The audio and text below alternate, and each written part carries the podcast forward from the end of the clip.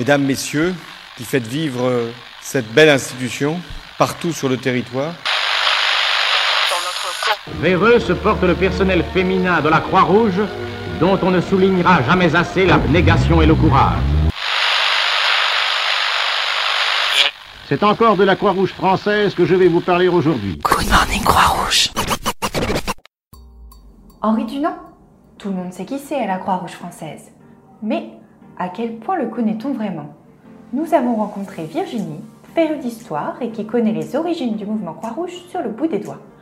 Elle nous a parlé du visionnaire, mais aussi de l'homme dans toute sa complexité qui était le fondateur de la Croix-Rouge française. Henri Dunant, comme vous ne le connaissez peut-être pas, écoutez. Good morning Croix-Rouge. Henri Dunant, euh, on le connaît comme l'inventeur du mouvement Croix-Rouge, Croissant-Rouge.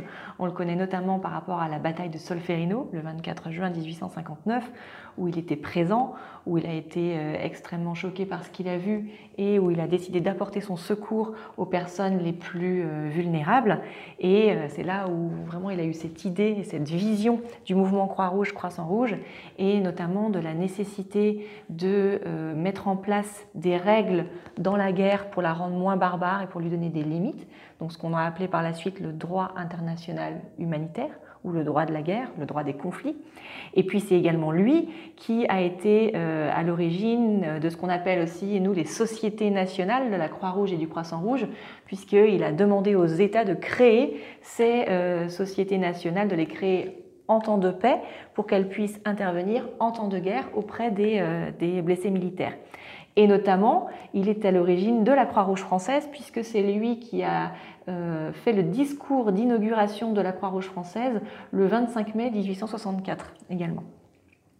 Mais euh, peut-être qu'on le connaît un petit peu moins sous ses autres, euh, sous autres, euh, autres facettes. Henri Dinant, il est né le 8 mai 1828. Alors là, également, peut-être que ça parlera à certains, mais pas forcément à d'autres. Cette fameuse journée du 8 mai, la journée internationale de la Croix-Rouge et du Croissant-Rouge, c'est donc en référence à la date d'anniversaire d'Henri Dunant. Et c'est vrai que ça, on le, on le sait parfois un petit peu moins, notamment en France, effectivement, où le 8 mai n'a pas la même répercussion que dans les autres pays. Et puis, donc, c'est un jeune voix, ça tout le monde effectivement le sait. Il a reçu euh, une éducation religieuse protestante très très euh, importante. C'est d'ailleurs lui, pour la petite anecdote, qui a créé le Young Men Christian Association, c'est-à-dire euh, la fameuse YMCA, à laquelle fait la référence la chanson justement YMCA de, de 1978.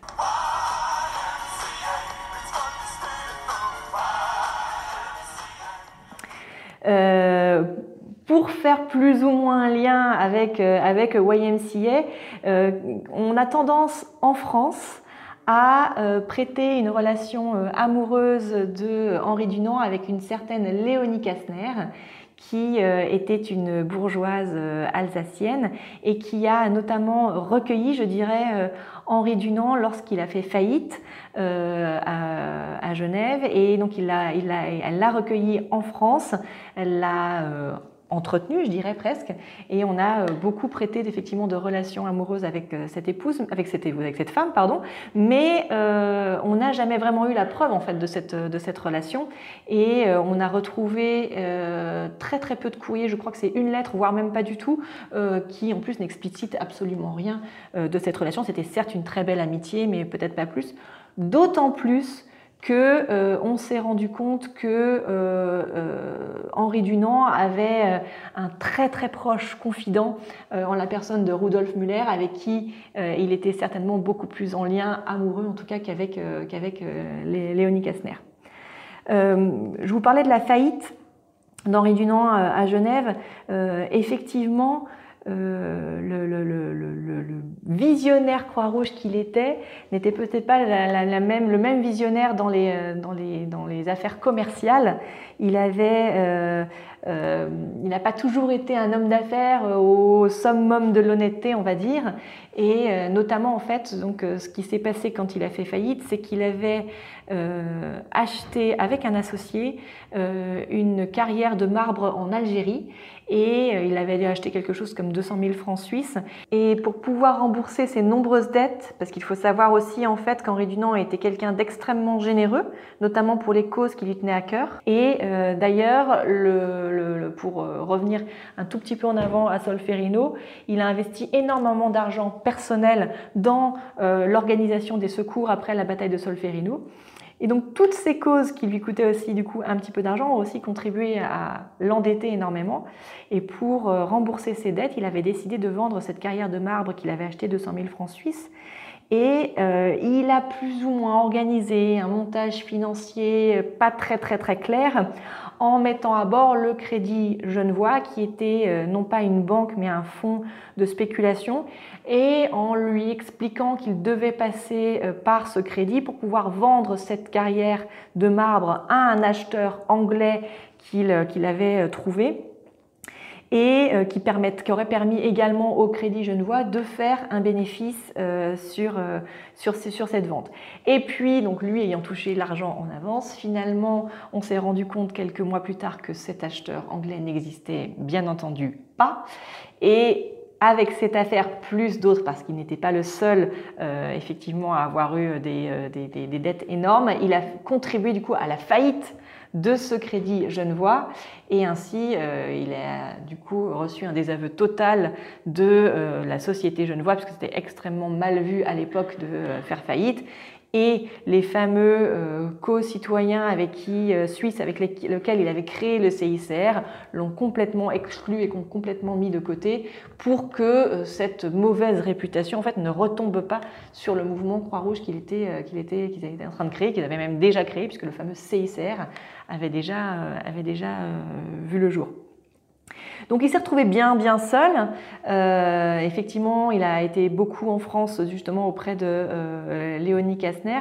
Je crois qu'il a d'ailleurs aidé son fils à financer une sorte de, piano à gaz que le fils de Léonie Kessner avait inventé quelque chose qui n'a absolument pas marché non plus. Donc, comme je vous disais, il était vraiment visionnaire sur l'humanitaire, mais pas du tout sur, euh, le reste, euh, malheureusement.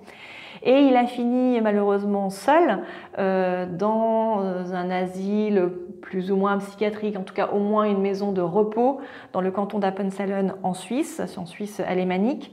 Et, euh, et là, c'est ses descendants qui nous en ont parlé récemment, les, leurs, leurs parents, grands-parents se souviennent encore d'être allés visiter le vieil oncle euh, Henri Dunant euh, dans, son, dans cette maison de repos et qui était extrêmement acariâtre et, euh, et donc c'était toujours une corvée d'aller, d'aller, d'aller le voir et qui du coup peignait énormément des peintures apocalyptiques, donc voilà, très très perturbé en tout cas à la fin de sa vie.